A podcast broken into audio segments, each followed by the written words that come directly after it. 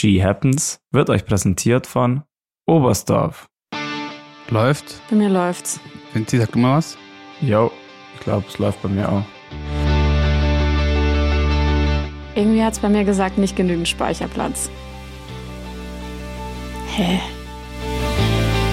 So. Jetzt guckt man hier wieder in so ein Gerät rein. Mhm.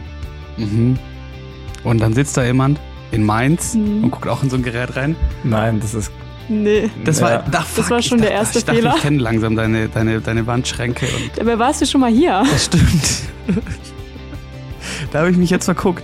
Naja, du sitzt so oder so, aber am falschen Ort. Das können wir gleich noch. Und bist du weg? Sie ist weg. Wir fangen auch nochmal von vorne an. Ja. Das gibt's doch nicht.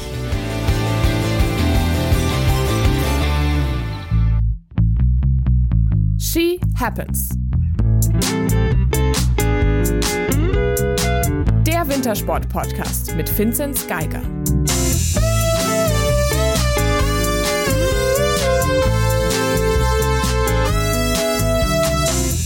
Hände aus den Hosentaschen. Es geht wieder los. Alle hören auf. Wir fangen wieder an. Herzlich willkommen zurück. Hier ist She Happens. Mein Name ist Moritz Bartscheider und mir gegenüber durch auf der anderen Seite des Internets sitzt in Garmisch-Partenkirchen Corinna Horn Hi. und hier neben mir Vinzenz Geiger. Servus. Und Jetzt äh, haben wir, wir sitzen in Oberstdorf zu zweit, Coco alleine und damit haben wir eigentlich auch einen, einen Kampf äh, über Äonen äh, jetzt äh, beschlossen, oder? Ja. Ich glaube, ähm, der ist jetzt endgültig beendet. Ähm, ihr habt es vielleicht schon gemerkt, wir haben ein neues Intro. Wir gehen die Saison an äh, mit einem neuen Partner. Mein Partner ist es schon äh, länger und eigentlich schon mein ganzes Leben und Moritz Partner vermutlich auch sein ganzes Leben durch das, dass wir äh, beide in Oberstdorf geboren sind und aufgewachsen sind und ja, einfach es genießen hier zu sein. Und jetzt äh, freuen wir uns riesig, dass wir eben Oberstdorf präsentieren können und ja, da eine super Zusammenarbeit haben werden. Da bin ich überzeugt davon. Ja, vielen Dank an der Stelle, vor allem für den Gesichtsausdruck auf Kokos Gesicht, den das hervorruft. Nein, ähm, ganz hervorragend, freut Was uns soll sehr. das jetzt heißen? das wäre gut. Ja, Jetzt, jetzt kannst du nichts mehr sagen. Jetzt bist du. Jetzt musst du ruhig sein. Naja, aber geht's dir denn gut da auf der anderen Seite? Natürlich geht's mir gut. Sehr gut. Die auch, Finzi? Ja, mir geht's auch gut. Bisschen zwickt der Oberschenkel, aber ich glaube, äh, sollte ich äh, diese Woche noch in den Griff kriegen. Okay. Und aber auch sonst fühlst dich ready langsam wieder. Ja, also man merkt, äh, es geht äh, steil Richtung Winter zu. Ähm, ich kriege jetzt langsam richtig Lust auf Schnee, wenn man die Bilder aus, aus Levi jetzt gesehen hat vom, vom Sebi und seinen Kollegen. Vielen Dank an der Stelle nochmal. Ja, danke. Geniales Reel, hat er sich mal wieder äh, ja, selber übertroffen. Das liebt er einfach da, seine, sein Social Media Game auszuspielen. Aber danke, war echt äh, richtig stark, vor allem in kürzester Zeit, muss man, muss man dich loben. Shoutout an der Stelle. Ja, macht auf jeden Fall schon mal äh, Bock auf Winter. Und ja, Coco, eigentlich, du bist, man muss dazu sagen, du bist gerade äh, aktiv für ein, äh, ein Sportmedium und du hast dich da auch viel mit äh, dem, was so passiert ist im Wintersport jetzt in den letzten Monaten, ähm, was ja eigentlich eine Frechheit ist, wenn wir nicht da sind, dass dann so viel Käse passiert. Aber da müssen wir jetzt einiges aufarbeiten. Äh, und es ist gerade schon viel, auf gut Deutsch, Mist am passieren irgendwie, quer über die Sportarten, oder? Ja, definitiv. Man hat auch so das Gefühl, man weiß gar nicht so recht, wo man eigentlich anfangen soll, weil eben so viel passiert ist, sei es im Biathlon, ähm, sei es im Skifahren, sei, sei es die Sölden-Thematik, die wieder aufgekommen ist, ähm, jetzt auch die Flurgeschichte, die natürlich am Wochenende wieder sehr, sehr präsent war. Aber ähm, ich glaube, das, was uns alle wahrscheinlich am meisten überrascht hat oder geschockt hat, war natürlich am Freitag der Rücktritt von Lukas Broughton. Ich habe schon erstmal drauf geschaut. Du findest sie? Ja, es war so, ähm, ich weiß gar nicht, ob es in irgendeiner WhatsApp-Gruppe bei mir als erstes gelandet ist oder ich einfach irgendeine eine Push-Benachrichtigung bekommen habe. Ich habe so hergelesen, Lukas Brauten hört auf. Und äh, es war wirklich unwirklich eigentlich. Ich dachte, das wäre ein Witz. Ja, weil das ist, Ja. äh, ich weiß nicht, wer es äh, kommentiert hat ähm, unter einem unter dem Post, ich weiß nicht von irgendeinem äh, News-Magazin, ähm, dann äh, First of April is over. Ja. Also so, so ist mir echt auch gegangen. Das war doch ein April-Scherz. Ich, Ja. ich habe es auch erstmal nicht, äh, gar nicht, gar nicht gecheckt, weil ich mir noch dazu dachte, okay, also jetzt so als amtierender äh, Slalom-Kugelsieger eine ganze Vorbereitung noch gemacht, nach Sölden angereist und dann am Tag oder bei den Männern zwei Tage vor dem äh, Saisonstart ähm, dann das äh, damit rauszugehen. Aber es passt, die Inszenierung passt natürlich auch zu ihm. Und ähm, wir müssen vielleicht ein bisschen nochmal durchkauen, wie es denn nach allem, was wir bisher so wissen, dazu kommen konnte. Und ich würde sagen, wir hören einmal noch kurz selber rein, was er denn so zu seinem Rücktritt gesagt hat. for the first time in at least half a year, I'm happy after making this decision. For the first time in years, I feel free. I'm so grateful, though, to have been able to live this dream life of mine up until this point. I'm going to go on my little journey on my own now to try to find out what my next journey is. I'm so excited for that. And I'm so happy I am. I'm so grateful for all the love they have given me since the day I came here. So thank you for that, and uh, and thanks for me. I'm all. Ich fand persönlich am krassesten, muss ich sagen, diese Aussage, ähm, wie er nochmal erzählt hat, die Geschichte mit seinem Vater, dass er, bis er im Weltcup war, nicht Teil des Verbands war, keine finanzielle Unterstützung bekommen hat, sondern sein, er und sein Papa das, das quasi durchgezogen haben. Und dass er dann bei seinem, der Tag seines Weltcup-Debüts in Val d'Isère war der Tag, an dem er seine Freiheit verloren hat. Finzi, was ist so bei dir passiert bei deinem ersten Weltcup-Start? Hast du dich da auch eingesperrt gefühlt? Ganz und gar nicht. Eigentlich war es für mich eher ein Schritt in die Freiheit. Ähm, bedeutet ja einfach sehr viel, vor allem, dass man einfach äh, auf der höchsten Stufe ankommen ist, dass man es erreicht hat. Da fällt ja eigentlich eher Druck ab, dass man da überhaupt mal dabei sein darf. Deswegen ist es aber auch, ja, was ganz anderes bei uns im Skiverband. Wenn man die Strukturen so ein bisschen kennt, ist sicher nicht alles gut bei uns. Aber wenn man weiß, okay, mit, äh, mit 15 oder was kann man in den ersten äh, erweiterten Nachwuchskader vom DSV kommen. Oder ich weiß nicht, wann der DC-Kader losgeht. Also das sind schon Strukturen, wo man ganz früh in das System angebunden wird und äh, deswegen glaube ich, dass das schwierig zu vergleichen ist.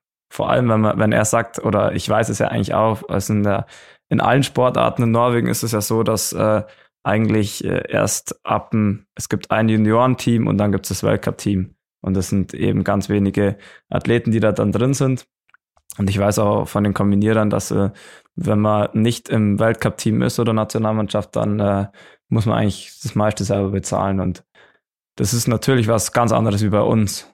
Und aber wie es sich bei ihm angehört hat, äh, war es ja so, dass es noch äh, gut war, wo er nicht im System war. Und dann, als er quasi ins, in den Skiverband, in die Nationalmannschaft kommen ist, was eigentlich für jeden einfach das größte Ziel ist erstmal als Sportler, ähm, war es dann für ihn vorbei mit der Freiheit. Also es wirft schon einige Fragen auf. Wir wollen euch nicht zu weit teasen. Es geht viel um, ihr wisst vielleicht eh schon, ähm, um die äh, Vermarktungsrechte der Athleten selber und dahinter steht auch immer so ein bisschen so quasi um die Individualität in gewisser Weise, äh, wirtschaftlich wie vielleicht auch sonst vom, vom Gefühl her. Und da ist dann doch ganz interessant, wir haben uns schon mal drüber unterhalten. Ich habe jetzt im Zuge dieser Lukas Braten-Story äh, erstmals den Instagram-Namen von äh, Peter Nordhook verstanden.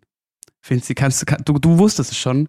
Erklär doch nochmal kurz. Boah, also ich kann jetzt nicht, nicht genau erklären, was es bedeutet, ähm, aber es geht, er heißt Jantelov 1 ähm, und ich habe mich das schon immer gefragt. Ich bin äh, schon ganz lang Nordtalk-Fan und äh, folge ihm schon seitdem ich bei Instagram bin, so ungefähr. Und dann habe ich irgendwann gedacht, für was steht eigentlich das Jantelov? Und dann habe ich mal äh, gegoogelt und mich ein bisschen schlau gemacht und das ist so eine, ja, ich, so eine Leben, so ein Lebensstil oder so eine Vorgabe, wie man eigentlich leben sollte in Skandinavien. Das heißt Janteloven und da geht es eigentlich um darum, dass man ähm, am Boden bleibt, äh, andere respektiert, eigentlich, also alles äh, immer sich nicht immer den Schwächeren vorlässt und also sich gegenseitig hilft und nicht arrogant ist. Und der Nordhook hat das, diesen Namen benutzt genau deswegen, weil er einfach das System nicht, äh, ihm hat es nicht gefallen und er wollte das so als äh, satiremäßig seinen Namen nehmen, weil er ja genau das Gegenteil davon äh, eben in der Öffentlichkeit äh, abgespielt hat, vor allem bei den Rennen. Er hat sich überhaupt nicht danach verhalten. Er hat sich äh, vor der Ziellinie umdreht, äh, kurz gewartet, bis ein anderer Gegner, äh, bis der zweite kommt und dann drüber gegangen. Also das waren so Sachen, die, die genau das Gegenteil von diesem Lebensstil oder der Attitüde sind. Also ich glaube, das war von ihm so ein Scherz und er behält es bis jetzt bei. Und dieses äh, Jan Teloven kommt übrigens daher aus, ich glaube aus Dänemark tatsächlich. Und es ein, das Ganze basiert, glaube ich, auf einer Geschichte im Ort Jante, wo eine Community nach genau diesen Idealen lebt. Und das hat sich irgendwie so ein bisschen durchgespreadet. Also wir können festhalten, es geht viel um, um Gemeinschaft, niemand ist wichtiger als der andere und so weiter. Und warum dieser kurze Exkurs? Weil im Kern funktioniert auch, soweit ich es verstanden habe, der norwegische Skiverband so. Und auch dieses Thema mit, was kann ich denn als Athlet äh, machen, was Werbung angeht, was eigenes Einkommen abseits dessen angeht. Und da sind ja die Regeln in Norwegen recht klar, Coco. Ja, der große Unterschied ist, dass die Vermarktung der Athleten in Norwegen einheitlich vom Skiverband geregelt wird. Bei uns in Deutschland ist es ja so, dass Sportler auf ihrem Helm, auf der Mütze, auf dem Stirnband ihren eigenen Sponsor präsentieren dürfen. Wir wissen, dass der Helmsponsor eine große finanzielle Rolle für Sportler spielt. Und in Norwegen muss jeder Sportler ähm, den den Partner des norwegischen Skiverbandes auf dem Helm tragen. Da gab es natürlich auch schon vor ein paar Jahren eine große Diskussion. Henrik Christoffersen wurde damals verboten, den Helm seines Sponsors Red Bull zu tragen. Er ist auch damals vor Gericht gezogen, ähm, hat auch vom norwegischen Skiverband damals umgerechnet 1,5 Millionen Euro Schadensersatz gefordert. Ähm, er hat vor Gericht keinen keinen Zuspruch bekommen, trainiert ja auch schon lange nicht mehr zusammen mit der Nationalmannschaft, sondern mit seinem eigenen Privatteam, hat aber natürlich auch diese Repräsentations, ähm, Ver Repräsentationsverpflichtung, sagt man das so? Repräsentationsvereinbarung unterzeichnet. Es geht aber in dem Streit nicht nur darum, es ist aber ein großer Aspekt, der in Norwegen anders geregelt ist als, als bei uns. Ja, ich glaube, das ist einfach die Athletenvereinbarung, wird es immer genannt. Das gibt es ja bei uns auch. Also die muss man unterschreiben, sonst darf man nicht starten. Und ich bin zum ersten Mal, also ich habe die natürlich immer unterschrieben, ohne wirklich äh, drüber nachzudenken, weil bei uns eben das wirklich gut geregelt ist. Aber ich weiß, dass das Thema kam für mich eigentlich zum ersten Mal ins Spiel, ähm, wo, wo der Nordhook ähm, sich jahrelang hat er sich geweigert, die Athletenvereinbarung zu unterschreiben.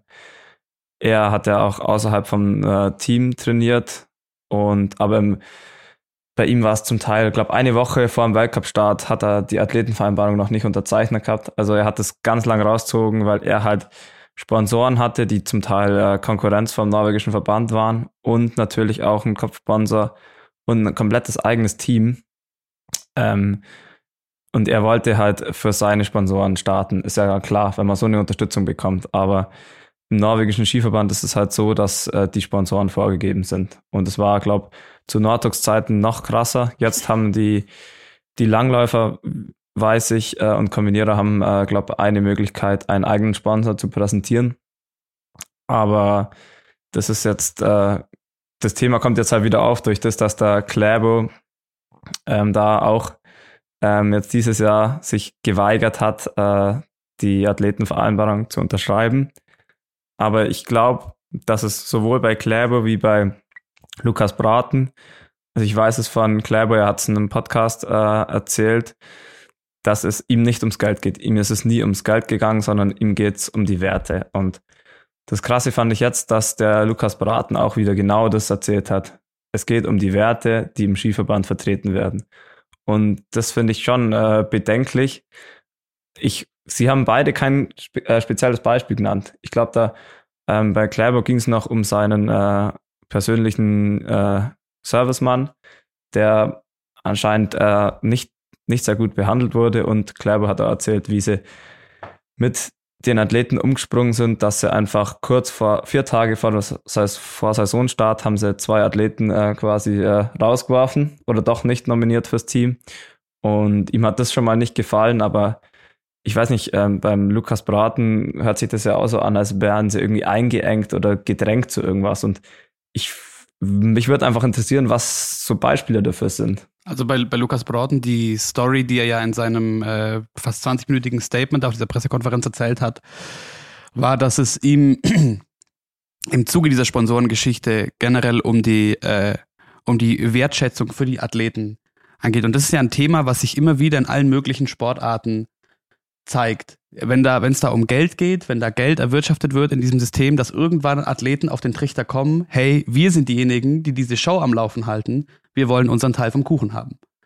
Ähm, kann man auch erstmal sagen, berechtigter Punkt. Und also, dass dieser Punkt generell erstmal immer wieder kommt, ich würde gerne noch eine Sache sagen, war die, die Grundidee hinter diesem norwegischen System, finde ich gar nicht so verwerflich, weil die, die Grundidee dahinter ist, okay, ihr fahrt alle, wir fahren alle innerhalb eines Deals mit diesen Sponsoren, weil wir dann verlässlich wissen, dass der Verband so und so viel Kohle kriegt, womit wir auch Athleten, die nicht diese Reichweite und diese, die nicht selber quasi sich äh, sowas aufbauen können aufgrund ihrer Reichweite, auch unterstützen können. Also diesen Grundgedanken ver verstehe ich ja, aber es funktioniert in anderen Systemen ja auch, wo man die Leute nicht so ganz einengt. Und bei Lukas Broughton, ähm, er und ich glaube immer, wenn er von wir spricht, meint er seinen Vater mit, der ihn ja auch managt und immer noch so halbert irgendwie auch trainiert oder so, ähm, hat, muss man dazu sagen, ähm, dass die sich von dem Punkt an, als Lukas Broughton in dieses, in diesen A-Kader kam, sich diese Athletenvereinbarung angeschaut haben und geschaut haben, was, was ist denn, was, was heißt das für die Athleten, was müssen die da alles abgeben, was sie nicht mehr selber an Rechten haben und kamen dann drauf so, yo, das schmeckt uns nicht, das gefällt uns nicht, da wirst du als Athlet ganz schön eingeengt. Ähm, es geht auch viel um die Rechte am eigenen Bild. Also das quasi, ich glaube in dieser, ähm, ich muss kurz gucken, wie es heißt, die, das kommerzielle Handbuch äh, das da gibt bei, im norwegischen Skiverband. Ich habe es gesucht, man kann es leider nicht finden. Fun Fact, ich habe gedacht, ich hätte es gefunden. Es war aber nicht äh, das kommerzielle Handbuch vom äh, Skiverbundet, sondern vom, ich habe den Namen wieder vergessen, es war auf jeden Fall der Krankenschwesterbund Norwegens. da dachte ich mir so, oh, toll, aber dann doch nicht. Ähm, und da ist festgehalten, dass zum Beispiel ähm, der Verband alle Arten von Bildern, den Namen, die Stimme und die Unterschrift des Athleten zur Erfüllung der Marketingvereinbarung des Verbandes unentgeltlich verwenden darf. Sprich, der Verband darf mit deinen Bildern, Stimme, Unterschrift, was auch immer, machen, was er will, ohne dass du dafür irgendwas siehst. Und ich glaube, das ist der Knackpunkt für, für die. Und dann haben Lukas Braten und sein Vater, glaube ich, eben und wahrscheinlich auch noch ein, zwei andere Athleten ähm, sind dagegen vorgegangen und haben äh, sich einen Anwalt genommen und haben ähm, laut Aussage Brauten versucht, das erstmal ohne Medien mit dem Verband zu klären, sind auch zum Rechtsausschuss des Verbands, der ihnen wohl angeblich äh, Recht gegeben hat. Auch also der Rechtsausschuss des Verbands hat Brauten und den anderen Recht gegeben. Den Verband hat es aber wohl, wie gesagt, Aussage Brauten nicht interessiert und dann trotzdem wieder ähm, ohne nochmal irgendwas zu sagen, eine neue Athletenvereinbarung, in der sich nichts geändert hat, kommentarlos zur Unterschrift quasi rausgeschickt. Okay, ja, das ist, ich finde das echt ein extrem schwieriges Thema. Ähm, wie gesagt, ich, ich fand das schon beim Nordhook, da war das ganz einfach das Thema im Endeffekt. Der Verband hat den Kopfsponsor und der Nordhook hatte andere Sponsoren oder hatte mehrere Sponsoren und das waren einfach zum Teil konkurrierende ähm, Firmen, dann ist es ja ganz klar, dass der Nordhook das nicht unterschreiben will, wenn er von einer anderen Firma gesponsert wird. No. Aber dass das Thema jetzt in der Form aufkommt, finde ich echt, ähm, ich weiß nicht, also der Klerber hat ja letzte Saison schon wirklich viel da äh, gesagt, auch zu dem Thema eben, wie miteinander umgegangen wird. Un unabhängig von dem, was jetzt mit den Rechten passiert, sondern einfach der Umgang mit den Athleten seitens Verbands. Ähm, deswegen, ich ich glaube, das ist das Thema ist noch nicht vorbei. Ähm, jetzt vor allem beim Braten, der hat da ein gewaltiges Zeichen gesetzt und ich denke, da, da werden sie sich was überlegen müssen. Und ja, man, man, man wird sehen. Es ist schade für einen Skirennsport, dass er aufgehört hat. Äh, ich glaube, der Neureuter hat es, äh, glaube die letzten zwei, zwei, drei Jahre, seit wann er immer im Weltcup dabei ist, so oft erwähnt er tut dem Rennsport so gut, er ist ein Paradiesvogel, er, er wird uns noch viel Freude machen, war, glaub, waren seine Worte immer. Und äh, er hat uns schon viel Freude gemacht, wenn man seinen Fahrstieg gesehen hat, wenn man ihn als Typ äh, erlebt hat, einfach, einfach ein anderer Charakter, der da einfach mal ein bisschen Farbe reinbringt und Leben in so einen Skisport reinbringt, der schon immer ziemlich ähnlich war.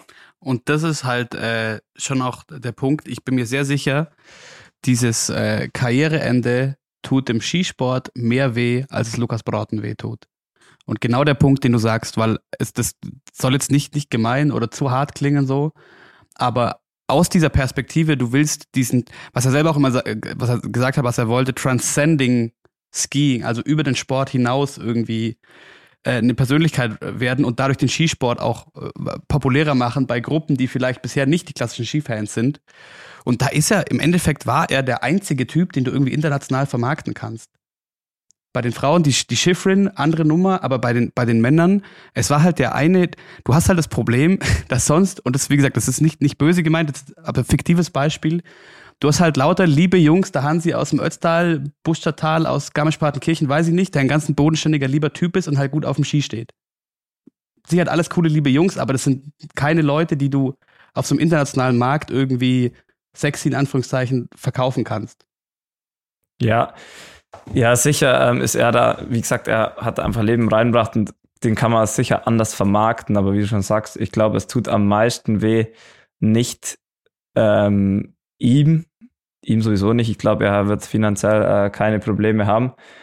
Aber ich glaube, am meisten tut es weh dem internationalen Skiverband und der, dem Skifahren an sich. Auch nicht dem norwegischen Verband. Die haben eine, wie wir wissen, ist das ein unglaublich, star ein unglaublich starkes Team. Da springt dann ein anderer ein und äh, wird die Ergebnisse fahren, da bin ich überzeugt. Aber dem Skifahren an sich, wie du sagst, wird es sehr wehtun, weil er einfach, glaube viel äh, ja, noch Potenzial hatte, das Ganze vielleicht nochmal ein äh, bisschen auf, aufzumhübschen und einfach nochmal, einfach, wie ich schon gerade gesagt habe, nochmal Farbe rein, reinzubringen und einfach das Ganze nochmal einfach vielfältiger zu machen, weil es ist die letzten Jahre ja schon immer einfach das Gleiche gewesen. No.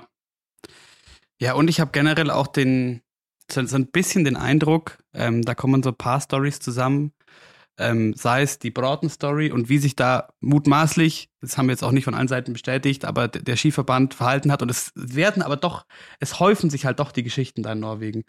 Kläbo zum Beispiel auch diese Story, bei den Langläufern ist doch, also die, die Skiclubs in Norwegen sind relativ wichtig für diese nationalen Events, die sie machen und die hatten auch so Stress mit dem nationalen Verband, dass die Skiclubs irgendwie so eingeschränkt wurden, selber äh, Werbung zu verkaufen oder so quasi um, und quasi keine oder zu wenig Einnahmen hatten und um Kläbo ab irgendeinem Punkt irgendwie Hunderttausende von Kronen an einen Skiclub gespendet hat, damit die ihr Event finanzieren können, weil der Verband gesagt hat, nee, nur unsere Sponsoren. Also da, ich weiß nicht, da häuft sich so viel an, irgendwas passt da nicht so ganz zusammen, scheinbar. Und generell habe ich das, den Eindruck, bei so vielen Geschichten, die wir gerade erleben, speziell jetzt aber um den alpinen Rennsport, dass diese Sportart sich einfach massiv selber überschätzt, ehrlicherweise. Habe ich den Eindruck, ja. Ja, äh, ich glaube, da, da hat der Wolfi Meier jetzt äh, eigentlich ein paar gute Punkte gesagt, wie ich finde. Ähm, dass es einfach äh, der Skisport äh, generell, also klar für uns als nordische Kombinierer, wir sind da eh noch mal mehr Randsport, aber Ski Alpin ist auch eine Randsportart äh, und es wird immer noch mehr Randsportart werden, weil es logischerweise nicht mehr überall möglich sein wird, Ski zu fahren. Und das werden immer noch höhere Kosten, noch mehr Aufwand dafür betrieben werden müssen, dass man Ski fahren kann und vor allem auf dem Niveau. Deswegen wird sich das Ganze nochmal einschränken. Es werden insgesamt nochmal weniger Athleten. Und da muss man einfach, äh, wie er sagt, ähm, an die Orte, die auch die Tradition haben und ähm, eben das so gut wie möglich verbessern und äh, da das Beste rausholen. Und wie der FIS-Präsident jetzt äh, teilweise größenwahnsinnig wird äh, mit China und Saudi-Arabien und er will Formel 1 daraus machen, das halte ich auch für echt schwierig und wie du schon sagst, äh, ob man sich da nicht ein bisschen überschätzt, weil das die Ski Skifamilie ist dann doch kleiner wie, wie jetzt eine ähm, Formel 1 Familie oder eine Rennsportfamilie. Ich glaube, das kann man einfach nicht vergleichen. Ja, überhaupt nicht. Und, und wie du auch sagst, auf, auf verschiedenen Ebenen. Weil ich, ich, ich hatte den Eindruck, so, dass sie sich, weiß nicht, der norwegische Skiverband scheint sich vielleicht ein bisschen zu überschätzen, Weil, wie gesagt, ich glaube, dass Lukas Broughton da aufhört, wird auch denen noch sehr wehtun. Mit dieser Coco, da sind wir jetzt auch, äh, wir haben noch gar nicht über das äh, alljährliche ähm, Lieblingsthema im Oktober, äh, den Auftakt in Sölden gesprochen. Auch das ist irgendwie einfach eine, eine, eine, eine Hybris, wie es mir vorkommt. Ähm, auch wenn jetzt hinten raus merkwürdigerweise dann ja doch alle gesagt haben, ja, wir hätten gar kein Problem damit, das später zu machen. Ja, warum passiert es dann nicht? Aber auch das nochmal ein Thema. Ähm, die, die Aussagen, die Aussagen vom Elias sowieso, und ich habe generell also oft den Eindruck, ich denke so, sorry Freunde, aber was denkt ihr denn, wer ihr seid? So, ihr seid nicht, wie du sagst, die nächste Formel 1 und ihr seid nicht, nicht, nicht Fußball oder American Football so. Ähm, was nicht, womit ich auf gar keinen Fall die Sportartmatik reden möchte oder so. Es ist ein, wir lieben diesen Sport offensichtlich, es ist ein toller Sport, aber irgendwie ein bisschen abgehoben manchmal vielleicht. Oder wie siehst du es, Coco? Ja, aber ich wollte nur noch einwerfen, nachdem ich kurz aus dem Call geflogen bin, ähm, zu dem, was Finzi vorher noch gesagt hat, weil ich finde, dass halt mit dem Rücktritt von Lukas Broughton eigentlich der Höhepunkt von diesem ganzen Konflikt zwischen Skiverband und Athleten erreicht ist und ich mich schon auch gefragt habe, wie entmutigend die Kommunikation zwischen Sportlern und Verband eigentlich gewesen sein muss, dass es nicht möglich war, eine gemeinsame Lösung zu finden, um eben diesen drastischen Schritt zu verhindern. Und ähm, wir können auch gerne nochmal konkret auf die Vorwürfe von Lukas Brauten schauen. Er hat den norwegischen Skiverband für die Art und Weise kritisiert, wie die Athleten im Rahmen des Vertragsverfahrens mit der Nationalmannschaft behandelt wurden. Er hat gesagt, es war eine extrem respektlose Behandlung. Ähm, darüber hinaus hat er auch behauptet, dass der Skiverband versucht habe, im Vertrag durchzusetzen, dass er für die Athleten unkündbar ist, für den Verband aber jederzeit kündbar sein sollte und ähm, dass die Athleten durch die Behandlung seitens des Skiverbandes extrem provoziert wurden. Natürlich hat man versucht, eben einen Dialog mit dem Skiverband aufzunehmen. Angeblich hat man eben nie eine Antwort erhalten.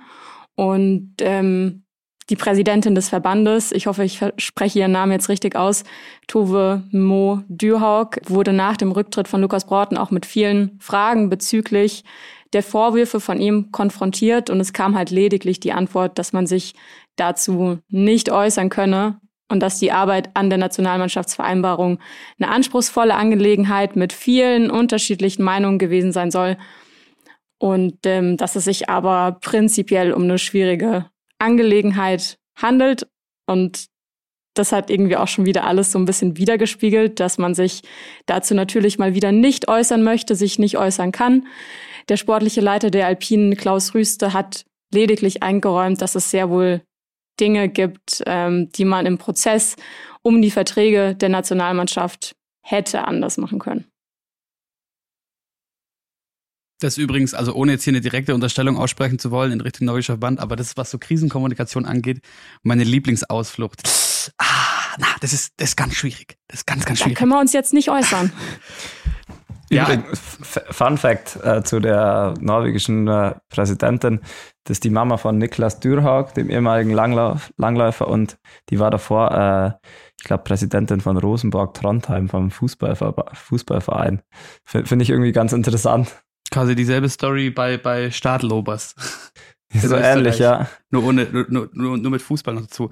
Ja, was ich noch krass fand, das fand ich eigentlich so mit einer der krassen Aussagen in diesem Statement von Lukas Broughton. Er hat ja doch auch missgebaut quasi durch jetzt jüngst ähm, diese Werbekampagne für diese schwäbisch, schwä, schwäbische, schwedische äh, Bekleidungsfirma. Da hat er sich dafür entschuldigt, sowohl bei seinen Teamkollegen als auch beim offiziellen Teamausstatter der Nationalmannschaft, aber nicht beim Verband. Das hat er explizit gesagt. Und er hat dann in diesem Statement gesagt, ja, es tut mir wahnsinnig leid, dass ich mich auf das Niveau des norwegischen Skiverbands herabgelassen habe und sie so behandelt habe, wie sie uns behandeln. Sein Vater hatte zu dieser unerlaubten Werbekampagne ähm, auch gesagt, Lukas sei besorgt um die Gemeinschaft und darum, dass der Verband gut finanziert sein sollte. Ähm, der Verband sollte einen ausreichend großen Teil der Bildrechte der Athleten erhalten um diesen an seine Sponsoren zu verkaufen. Man habe es aber immer noch nicht geschafft, ein Treffen zu vereinbaren, in dem man verhandeln könne, wo diese Grenze liegen soll. Also wie groß der Anteil der Bildrechte tatsächlich ist, der für Marketingzwecke an den Verband abgetreten werden muss. Also es ist schon eine sehr, irgendwie ein sehr, sehr großer Konflikt, der dort in Norwegen herrscht, von dem man aber auch leider in den letzten Jahren viel zu wenig hier bei uns in Deutschland mitbekommen hat. Aber im Ende, weiß nicht, stelle ich mir die Frage, und das vielleicht doch an, an dich, Finzi, ähm, weil ich, ich kann einerseits, wie gesagt, ich verstehe dieses Grundprinzip, diese Idee des Verbands im Sinne von, wir wollen einen gleichmäßig verteilten Pool an Geld, damit wir alle gleich unterstützen können. Ich verstehe aber andererseits natürlich auch Athleten, die sagen, hey, ich habe hier nur ein paar Jahre Sportkarriere und danach mal gucken, wenn ich mir hier was aufbauen kann für mich selber, dann möchte ich das gerne tun, weil wie gesagt, das ist also Profisport ist jetzt nicht unbedingt zwangsläufig ein besonders rentables Geschäftsmodell, gerade in so Randsportarten. Wie siehst du das? Also verstehst du ihn da? Verstehst du den, den Verband mehr? Ja, also ich muss erstmal dazu sagen, ich finde es krass, dass äh, die Nation, die einfach führend ist in so gut wie mittlerweile allen Sportarten, da so, so ein Riesenproblem hat. Ähm, für mich persönlich, ich, ich weiß ja nicht, wie es ist in, in einem anderen Verband, in einem norwegischen Verband.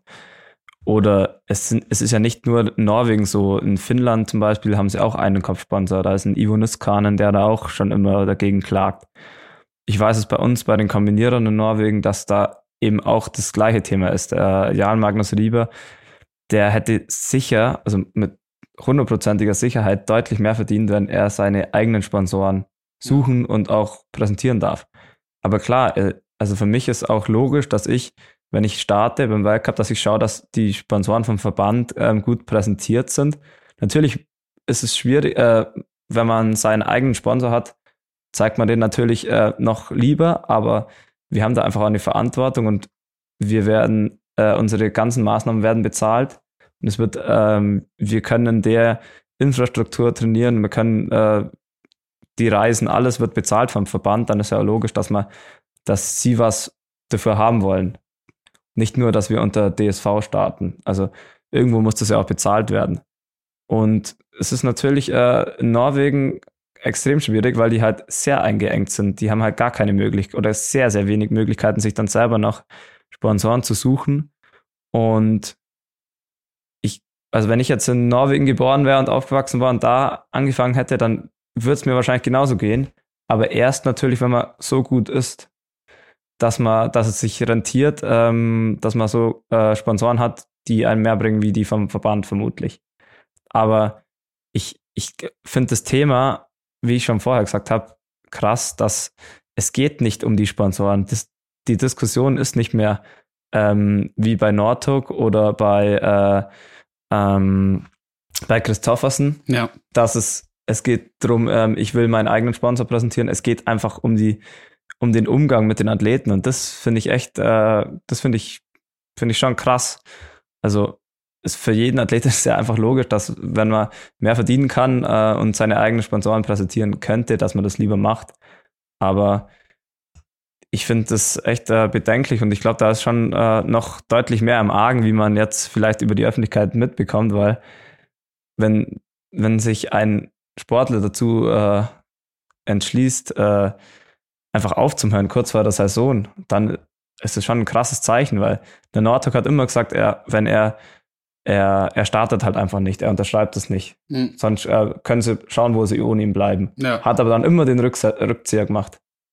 Der Kläbo hat jetzt, das ist genau das gleiche wie beim Nordhook damals, er hat jetzt immer gesagt, ja, wenn sie sich nicht einigen, dann äh, startet er dieses Jahr, also hat er immer so aus Scherz gesagt, dann startet er bei den Ski Classics, also bei den Marathon, in der Marathonserie für Nortox Team. Ja. Dann, er, er muss diese Saison, Saison nicht im Weltcup starten. Aber das hat er immer nur gesagt, dass sie vielleicht noch näher auf ihn zukommen. Aber jetzt hat es halt wirklich einer durchzogen und hat gesagt, hey, ich höre jetzt auf, es reicht. Es, so so geht es nicht weiter. Und deswegen bin ich gespannt, was da, was da jetzt dann äh, passiert, weil da werden irgendwelche Konsequenzen werden da daraus gezogen, da bin ich mir ziemlich sicher. Und was ich aber schon interessant finde, ist die, die Reaktionen auf seinen Rücktritt, sei es äh, auf Social Media oder was äh, sonst über Interviews oder so kam. Alle aus dem Skiweltcup-Zirkus, die sich da irgendwie zu geäußert haben, fanden das sehr, sehr traurig und waren so, oh no. Und immer wieder, immer wieder so der Satz so, es muss sich was ändern. Ja, stimmt, es muss sich was ändern, aber bitte hört auch nicht auf. Es muss sich was ändern und niemand wird aber präzise. Aber alle sind sich einig, hier läuft irgendwas gewaltig falsch. Ja, genau. Und eben in dem Podcast, den ich, äh, kann ich ja auch empfehlen, Devin Kershaw Show heißt es, glaube ähm, ehemaliger Langläufer, der auch einen Podcast macht. Da war der Kläbo zu Gast bei seinem äh, Park City-Aufenthalt im Sommer.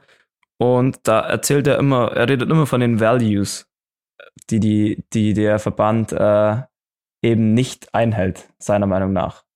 Und das, das fand ich schon äh, krass, weil er, er hat immer wieder Value, Values, Values gesagt, aber nicht erwähnt, was. Ja. Immer wieder ist das Wort gefallen und jetzt bei Braten auch, aber es wird nie dann, es heißt immer, wie mit uns umgegangen wird, aber es gibt kein Beispiel dafür, was ist da jetzt so krasses passiert.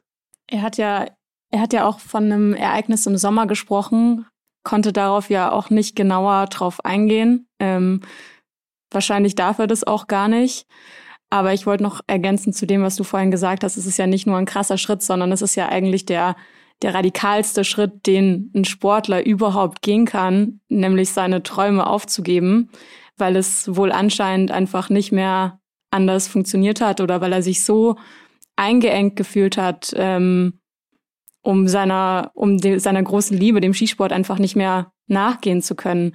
Ich meine, Lukas Brauten ist oder war eines der, der größten Skitalente der Gegenwart. Er war ja jemand, der aufgefallen ist, jemand, der vielleicht auch vermutlich die Kraft gehabt hätte, was im Skisport zu bewegen. Deswegen bin ich auch mal gespannt, ob es Konsequenzen gibt im norwegischen Skiverband und wenn, was für Konsequenzen. Und vor allem äh, wird es ein Comeback geben irgendwann. Weil eigentlich, Meinst du? Weil ich habe mich bei ihm gefragt, er hat ja die halbe brasilianische Staatsbürgerschaft. Also das wäre ja irgendwo, ich weiß nicht, aber das wäre vielleicht eine Möglichkeit für einen brasilianischen Skiverband zu fahren. Gibt's den bisher? Ja, natürlich. Ich glaube schon, ja. Ja klar, doch, doch. Und, Bei Olympia war, glaube mal einer ich glaube, das wäre zum Beispiel eine Möglichkeit, aber auch würde mich interessieren, überlegt er überhaupt wieder zurückzukommen, weil ich glaube nicht, dass es die Entscheidung nur war wegen dem Verband. Irgendwie muss ihm was am Skirennsport oder an vielleicht am Leistungssport nicht mehr gepasst haben, weil für ihn, er hat ja nie gesagt, er will zurückkommen, wenn sich was ändert. Er, er, er hat gesagt, wenn er, wenn er zurückkommen sollte, dann müsste es eine andere Welt sein, in die er zurückkäme. Ja, und die andere Welt heißt ja nicht nur, dass es der norwegische Skiverband No. sich ändern muss. Weil wenn er zurückkommt, dann, also, es hat schon ganz viele Sportler gegeben, die einfach die Nation gewechselt haben. Ja. Und würde er bei ihm, also, wenn er zu Brasilien wechselt, dann wird er sicher seine eigenen Sponsoren äh, präsentieren können. Und dann zahlt er halt alles selber. Das wird nicht das Problem für ihn sein. Oder er heiratet halt doch Felix Neureuter. ja. ähm, weiß ich jetzt nicht, ob das passiert, aber ja, und ich glaube, wie du sagst, es ist nicht nur der norwegische Skiverband, das hat er ja schon auch gesagt. So, er hat immer gesagt, er fährt so lange, solange das noch ihm diese Freude bringt, die es tut, und die hat es halt wohl nicht mehr. Und dann muss man halt vielleicht auch einfach anerkennen, der ist halt ein besonderer Vogel. Der mit Sicherheit war Skifahren seine große Leidenschaft und er hat ein krasses Talent und also müssen wir nicht drüber diskutieren. Am, amtierender äh, Slalom-Kugelsieger. Ähm, aber, und das hat er auch, also der Typ hat auch viele andere Interessen und Sachen, die ihm Spaß machen. Und vielleicht an dem Punkt, gerade auch weil er halt doch schon in seiner, in seiner jungen Karriere doch ja schon sehr viel erreicht hat, gesagt, ja, okay, gut. Wenn ihr mir alle so auf die Nerven geht quasi, ähm, und was, was soll ich dann noch hier? Ich habe doch so viele andere Sachen, die mir auch Spaß machen. Ich glaube, es ist am Ende schon auch einfach, auch einfach das, dass da jemand einfach sich nicht mehr ähm, diesem ganzen Wahnsinn aussetzen wollte und sich diesem, das können wir vielleicht sagen, System als Ganzes irgendwie unterordnen. Wenn er sagt, hey, ich sehe auch andere Möglichkeiten für mich Spaß zu haben, Geld zu verdienen und was weiß ich noch alles. Ähm, ich meine, der Typ war schon auf dem Vogue-Cover, der verdient Geld als Model, er macht äh, Kunstzeug, also das ist ja langweilig wird ihm nicht und ich glaube, arm wird er auch nicht. Nee, beides nicht. Und es gibt ja auch andere Athleten. Magdalena Neuner zum Beispiel hat, glaube ich, mit 24 aufgehört. Also, die ist ein Jahr älter wie er. Also, Hm. sie hat halt einfach das anders begründet. Ja. Er hat halt jetzt explizit das mit dem Verband angesprochen und dass er endlich jetzt wieder sich frei fühlt. ja.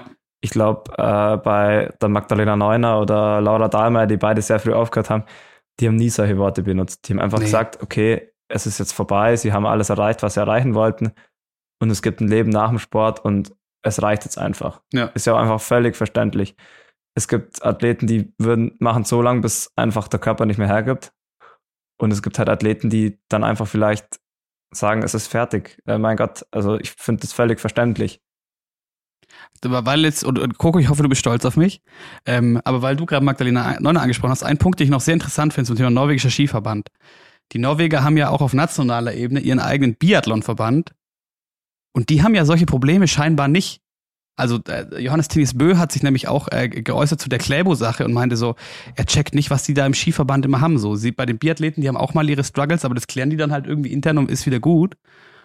Und da kriegt man sowas ja gar nicht mit. Also da hört man immer nur tolle Sachen, wie zum Beispiel, dass sie jetzt anscheinend den, äh, wie auch Johannes Tinis Bö gesagt hat, die Penisverlängerung, den teuersten und modernsten Wachstruck der Welt sich irgendwie angeschafft haben. Und ich finde es schon interessant, dass da dieser eine Skiverband irgendwie anscheinend nur Probleme hat an allen Ecken und Enden, während der andere, gut, ist nur eine Sportart, ähm, ist da alles so vermeintlich rosig zu laufen scheint. Aber ist der Biathlonverband nicht im weil ist das ein komplett anderer Verband, weil sie in Norwegen sind die Strukturen ja schon anders. Die haben äh, da sind die Kombinierer und die Langläufer schon voneinander getrennt, komplett verschiedene Sponsoren. Ja. Also ich weiß nicht, ob ähm, Biathlon nochmal ein extra Verband ist und dann Langlaufkombination Alpin ein Verband, aber ich glaube, dass das alles separate Verbände sind. Also oder so. Aber das muss ich ehrlicherweise auch nochmal ja. nachgucken. Das kann ich euch jetzt auch nicht sagen. Ich glaube schon auch, dass es unterschiedliche Verbände sind. Ähm, vielleicht ist es auch ähnlich wie IBU und FIS. Bei der IBU läuft auch alles besser als bei der ja, FIS. Aber stopp, ähm, schau mal kurz. Äh, äh, Ski, verbundet, wenn ich an das Logo denke, dann ist da ein Skispringer, ein Alpiner und ein Langläufer drauf. Ja, stimmt. Das sind dann aber kein Biathlet. Die FIS äh, die FIS Verbände ja. sind unter einem Dach und die der Biathlon Verband wird auch nochmal unter einem anderen Dach sein. Wahnsinn, hey. Es ist irgendwie schon ge gefühlt irgendwie, wir haben uns so ein bisschen abgesprochen vor dieser Folge und waren so, ja, es gibt eigentlich nur irgendwie nur Unschönes zu besprechen. Ja, also es ist sehr viel Negatives passiert. Es, ich habe so ähm, die Berichterstattung jetzt über Sölden, klar, ist abgesagt worden, die war Katastrophe. Ähm, natürlich sind das alles Dinge, die man ansprechen muss, aber es war alles so unter einem negativen Vorzeichen. Aber ich glaube, wir, wir drei sind richtig motiviert. Wir freuen uns auf den Winter und haben richtig Bock, jetzt dann äh, weiterzumachen, wieder jede Woche einen Podcast zu machen. Und ich glaube, da werden wir, die nächsten Folgen werden wieder etwas optimistischer und ja, wir freuen auch. uns auf das, was kommt. Ich glaube, es wird wieder genialer Sport geliefert. Ja, denke ich doch auch.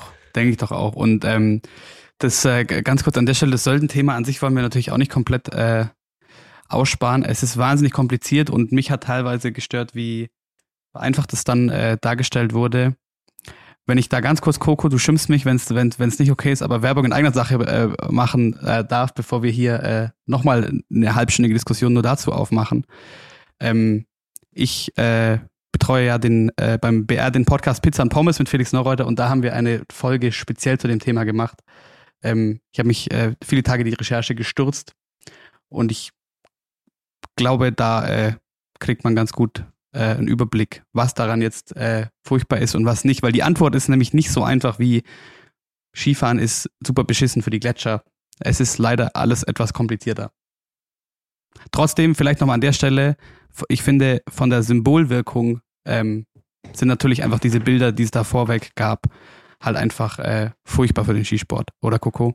Ja, definitiv. Aber ich glaube, man muss auch immer beide Seiten betrachten, sich auch beide Seiten anhören. Ähm, und diese Bagger-Geschichte, die dort passiert ist, ist natürlich so viel komplexer, wie man auf den ersten Blick vermuten mag. Mir geht's da ähnlich wie euch. Es gibt so viele Themen, die in den letzten Monaten passiert sind. Ähm, viele Dinge, über die diskutiert wurde, über die wir ja auch eigentlich schon fast gar nicht mehr reden wollen. Und den Sportlern geht's ja auch nicht anders. Ähm, ich war dieses Jahr bei der Einkleidung, habe dort auch eben für Eurosport die, die Interviews gemacht und auch nach den Interviews noch viel mit, mit einigen Athleten gesprochen. Eigentlich hat ja gar niemand mehr Lust, über diese ganzen Kontroversen eigentlich zu reden, weil jeder freut sich, dass der Winter losgeht. Es ist jedes Jahr ja. wieder dasselbe. Wenn Sölden anfängt, kommt wieder die Diskussion auf, hey, Sölden ist zu früh. Jeder sagt, dass Sölden zu früh ist. Passieren tut natürlich trotzdem nichts. Aber ich glaube, jeder ist auch froh, wenn man mal wieder über die schönen Dinge sprechen kann. Voll. Also da, da, da zwei Leute. Ich bin einerseits voll bei dir und verstehe natürlich auch, dass die, dass die Athletinnen und Athleten da auf irgendeinem Punkt einfach denen auch zum Hals raushängt. Du und ich jetzt als, als Journalistinnen und Journalisten, es ist natürlich dann doch einfach unser Job, Ja, auch, auch über diese Geschichten ähm, zu sprechen. Und was man halt nicht vergessen darf bei diesem ganzen, ah, will das überhaupt noch irgendwer hören oder so, diese Sportarten kämpfen mehr denn je um Akzeptanz ne- in einem breiteren Publikum. Ähm, und da finde ich einfach es schwierig, wenn man für sich werben möchte, wenn man Akzeptanz schaffen möchte, vielleicht auch Fans dazu gewinnen, wenn man äh, dann die Position vertritt, ah, da wollen wir doch lieber nicht drüber reden. Weil, glaube ich, schon halt viele Menschen, die du, die vielleicht sonst sich für deinen Sport begeistern lassen würden oder so, die gehen diese Bild, denen gehen diese Bilder halt doch nicht aus dem Kopf und die denken sich so, okay, was, was machen die da eigentlich? Also drum ähm, finde ich's. Ich verstehe die Athletenperspektive komplett, dass du als, als Athlet, Athletin, du suchst ja nicht aus, wo du da, wo und wann du da fährst. Ähm, und wie jetzt Wolfi Meier zum Beispiel auch meinte, äh, in diesem Interview, auf das du dich vorhin bezogen hast, ähm, beim BR, dass er, also sie haben nicht darum gebeten, zweimal diesen Winter in die USA zu fliegen. So. Und das sprengt auch ihr Budget und es, es ergibt für sie gar keinen Sinn. Also darum verstehe ich diese Athletenperspektive, ähm, finde aber natürlich trotzdem, dass man außenrum sich doch auch leider halt äh, mit diesen Themen beschäftigen muss.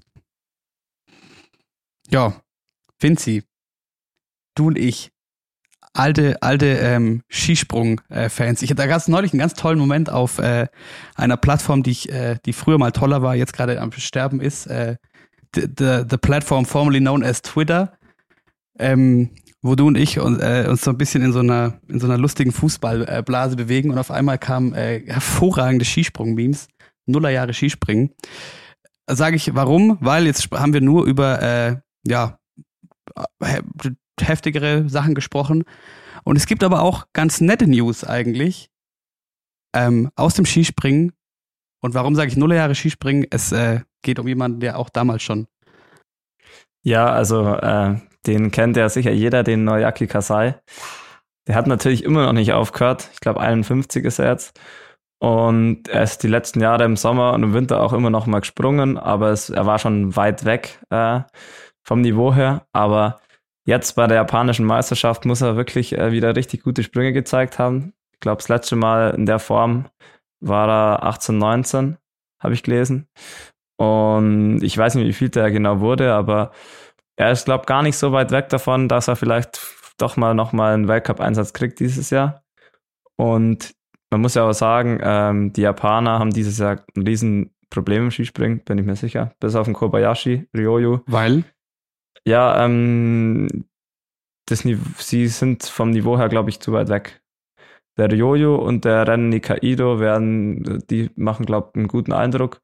Aber der Rest wird es, glaube ich, sehr schwer haben. Macht so einen Eindruck.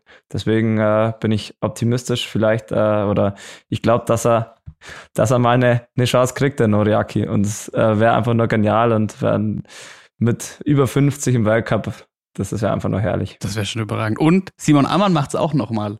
Zitat, ich bin, der, ein- ich, bin, der- ich bin der einzige Breitensportler auf dem Level. Ja, das ist auch, äh, ja, der kann es einfach nicht lassen und ja, wenn er immer noch glücklich dabei ist und es ihm Spaß macht, eh, mir wird es wahrscheinlich keinen Spaß machen, wenn ich, Dem äh, macht's ja jetzt schon keinen Spaß. wenn es mir keinen Spaß machen wird, dann würde ich den äh, äh, Lukas Braten machen. Nein, das ist weil weil als gemein. Ich wollte, äh, sorry, aber ich, äh, ich hoffe natürlich, dass bei dir sprungmäßig diesen Winter alles explodiert. Das hoffe ich natürlich auch. Wir sind sehr gespannt. Hoffentlich zwickt der Oberschenkel nicht mehr zu lang. Ja, das hoffe ich auch. Das ist jetzt mal das erste Thema, das ich äh, bekämpfen muss und dann, dann geht's wieder ans Skispringen ran. Aber ja, ich glaube, ähm, das sind wieder einige Chancen diesen Winter, wo ich zeigen kann, äh, wie gut ich springe. Sehr gut. Wie geht's bei dir jetzt weiter die nächsten Wochen bis zum Weltcup-Start? Wir haben jetzt hier einen Lehrgang in Oberstdorf. Ähm, dann äh, werde ich noch ein paar Tage nach Davos zum äh, Langlaufen fahren. Da wurde die snowfarbigen Loipe jetzt wieder eröffnet, letztes Wochenende. Und Es sieht noch sehr falsch aus. Ich habe Bilder gesehen.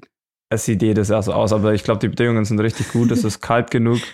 Ähm, ja, das, das läuft. Das war, gehört eigentlich äh, Jahr für Jahr jetzt zu meiner Vorbereitung dazu.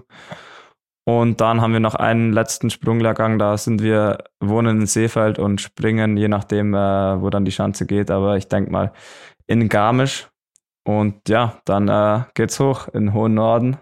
Dann steht der Weltcup an in Kusamo und geht's in die Dunkelheit, wie jedes Jahr. Da freut es mich natürlich dann am meisten drauf. Auf die Dunkelheit. Ja, genau. Ähm, das, gehört, das gehört da einfach dazu. Ähm, ich glaube, wenn man nicht zu lange da oben die Zeit verbringt, dann macht es auch nichts aus. Und ja, das ist einfach jedes Jahr immer ein Highlight. Da hoch zum Fliegen ist einfach ein richtig cooler Ort, ein ganz besonderer Ort. Und da habe ich jetzt noch ein paar Wochen mich darauf Je nachdem, wenn man fragt. Wenn man Frieda Karlsson fragt, dann nicht unbedingt. Habt ihr das mitbekommen? Nein. Frieda Karlsson hat. Aber das hat sie auch wieder sie revidiert. revidiert. Aber Frieda Karlsson hat einen kleinen Shitstorm abbekommen, ähm, weil sie irgendwie gefragt wurde. Ich fand ich eh ein bisschen strange. Äh, es gab doch den Terroranschlag bei dem Fußballspiel in Brüssel und sie wurde gefragt, ob sie quasi äh, Angst vor, vor Terroranschlägen bei ihren Sportevents hat. Und dann meinte sie, ja, äh, Ruka oder was war es noch, Livigno oder so, das sind halt kleine Scheißorte, warum sollte da sowas passieren? Und dann kam sehr viel, äh, sehr viel äh, Shitstorm aus Finnland, weil sie sich so abfällig über Ruka geäußert hat. Und dann hat sie sich aber revidiert und meinte so, ja, das zeigt doch ganz gut, warum ich Sportlerin bin und keine Politikerin. ja, witzige Story, ja. Also das, was sie damit sagen will, ähm, stimmt ja irgendwo. Wir sind jetzt nicht in den, in den Metropolen, wo dann die Gefahr ausgesetzt, wo man dann der Gefahr vielleicht eher ausgesetzt ist, aber ja, also klar, Ruka ist ein Mini, Mini-Skiort, aber schon viel Weltcup-Tradition und gehört einfach dazu. Aber das muss ich schon auch sagen, das ist für mich dann auch immer ähm, Thema, Thema Bilder, die äh, transportiert werden und die vielleicht so einen Start in so einen Winter irgendwie in einem selber auslösen. Das ist bei mir dann schon immer auch, auch Ruka. Sölden ist immer, ist immer komisch, einfach vom Timing her und dann ist danach auch immer noch mal Pause. Gut, die ist ja jetzt kürzer. Aber Ruka, da ist dann dunkel und weiß und also man friert schon fast beim Zugucken. Da ist dann Winter. Genau. Es ist halt auch einfach cool, dass Kombinierer, Skispringer und Langläufer zusammen da den Saisonauftakt haben. Toll. Das läutet irgendwie schon nochmal ganz anders den Winter und die Saison ein.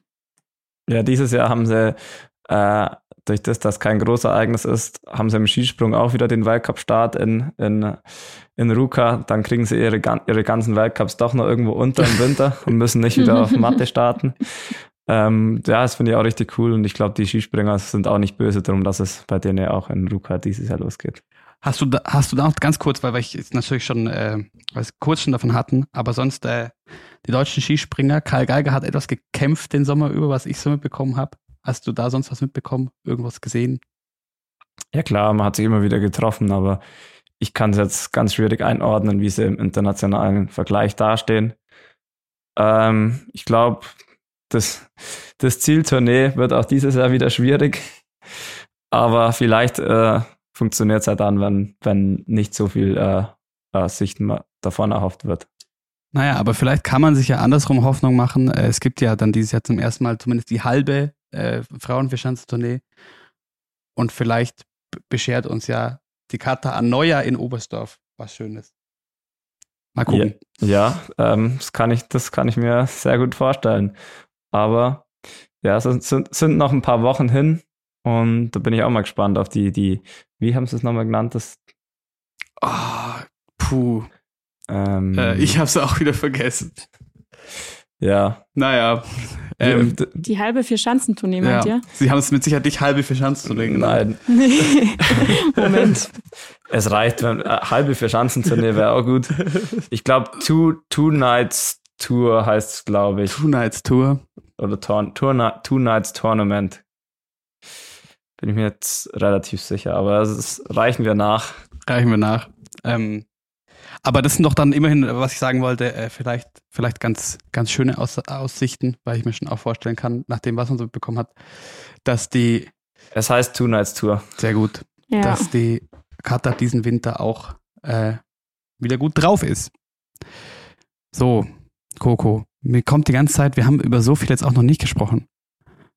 Kreditkartenbetrug zum Beispiel, ähm, Stichwort. Aber vielleicht ist das doch auch nochmal ähm, Long story short, es geht um den, äh, um den nach wie vor ja Verdacht, dass, oder es gab auch eine Anklage und Durchsuchung mittlerweile, dass Julian Simon, Gesamtweltcup-Siegerin im Biathlon, äh, die Kreditkarten von zwei Teamkolleginnen mehrfach äh, ohne deren Wissen benutzt haben soll. Und jetzt aber trotzdem wieder, ich weiß nicht, ob das schon passiert ist, da weißt du wahrscheinlich mehr, Coco, wieder ins, äh, ins Team integriert wurde oder werden sollte. Und es natürlich einige Fragen aufwirkt, wie das so alles funktionieren kann und soll. Ich glaube aber, wir werden ja auch äh, in Bälde auch mal wieder jemanden aus dem Biathlon da haben. Dann ist, bietet sich das vielleicht da ganz gut an, weil ich das dann schon interessant finde, wie das äh, wieder funktionieren soll, wenn die da in dieser Mannschaft wieder mit dabei ist, nachdem mutmaßlich äh, so ein krasser Vertrauensbruch passiert ist. Gibt es sonst noch was, was du loswerden willst, Coco? Gar nicht. Wir müssen natürlich noch sagen, ich war neulich bei einem, äh, einem Sport-Podcast-Workshop bei Spotify und da wurde mir nochmal gesagt, es ist ganz wichtig, dass die Leute uns folgen. Also egal, wer uns hört, auch gerade auf Spotify, folgt uns, bewertet uns gerne, wenn man uns bewerten kann. Äh, meldet euch, wenn ihr uns was äh, mitzuteilen habt, wenn euch was ärgert, wenn ihr Fragen, Themenvorschläge, Gastwünsche oder sonstiges habt, äh, an team@shehappens.de oder auf Instagram findet sie. She.happens. Hervorragend. Ansonsten nochmal vielen Dank äh, an unseren neuen Partner Oberstdorf. Das klingt schon ganz gut, muss ich sagen. Fühlt man sich sehr wohl mit. ähm, sagen wir hier in Oberstdorf sitzend. Ach so, und ganz wichtig, ihr habt es vielleicht gemerkt am äh, Release dieser Folge, Coco, wir haben jetzt, äh, wir kommen nicht mehr dienstags raus, sondern Wir haben uns dazu entschieden, jetzt immer mittwochs die Folge zu veröffentlichen, einfach aus dem Grund, dass es uns die Möglichkeit gibt, auch mit Sportlern dienstags noch aufzuzeichnen. Oft ist ja Montag Reisetag, ähm, da ist es manchmal ein bisschen schwieriger. Und es gibt uns natürlich auch die Möglichkeit zu überlegen, welche Themen sind am Dienstag noch relevant, über welche müssen wir dann überhaupt noch sprechen oder welche haben sich vielleicht auch schon erledigt. Und deswegen gibt's jetzt sogar wöchentlich sind wir jetzt schon, ja, jeden Mittwoch eine neue Folge. im Idealfall äh, wollen wir natürlich ein bisschen äh, eure, eure Brücke sein von einem Wintersportwochenende zum nächsten, oder? Ja, genau. Ich wurde jetzt so oft angesprochen, ja, wann kommt denn wieder eine Folge? Und ich brauche wieder was, was ich mir anhören kann, wenn ich äh, im Auto sitze oder beim Sport. Deswegen jetzt, jetzt kommt wieder richtig viel, jede Ja. Woche. An, Also, der, an der Stelle noch einmal, äh, sorry, dass es nicht ganz so viel war diesen Sommer. Es war viel los bei allen von uns, aber wir haben, wir sind heiß, wir sind eingeschworen. Wir haben jetzt auch Verpflichtungen und drum äh, jetzt wieder jede Woche Vollgas. ich bin hyped. Es freu, ich freue mich auch sehr. Ich habe ja euch auch vermisst. Also, Finzi, wir haben uns ein paar Mal gesehen diesen, diesen Sommer über. Aber sonst, ich meine, wir reden ja schon einfach viele Stunden im Jahr miteinander dadurch. Und auch darauf freue ich mich natürlich sehr. Ich mich auch. Ähm, ja, dann ist doch für den Moment vielleicht alles gesprochen. Vielen Dank euch fürs Zuhören. Es freut uns sehr, dass wir wieder da sind, dass ihr uns wieder zuhört. Und bis nächste Woche. Bis nächste Woche, ja. Ciao, macht's gut.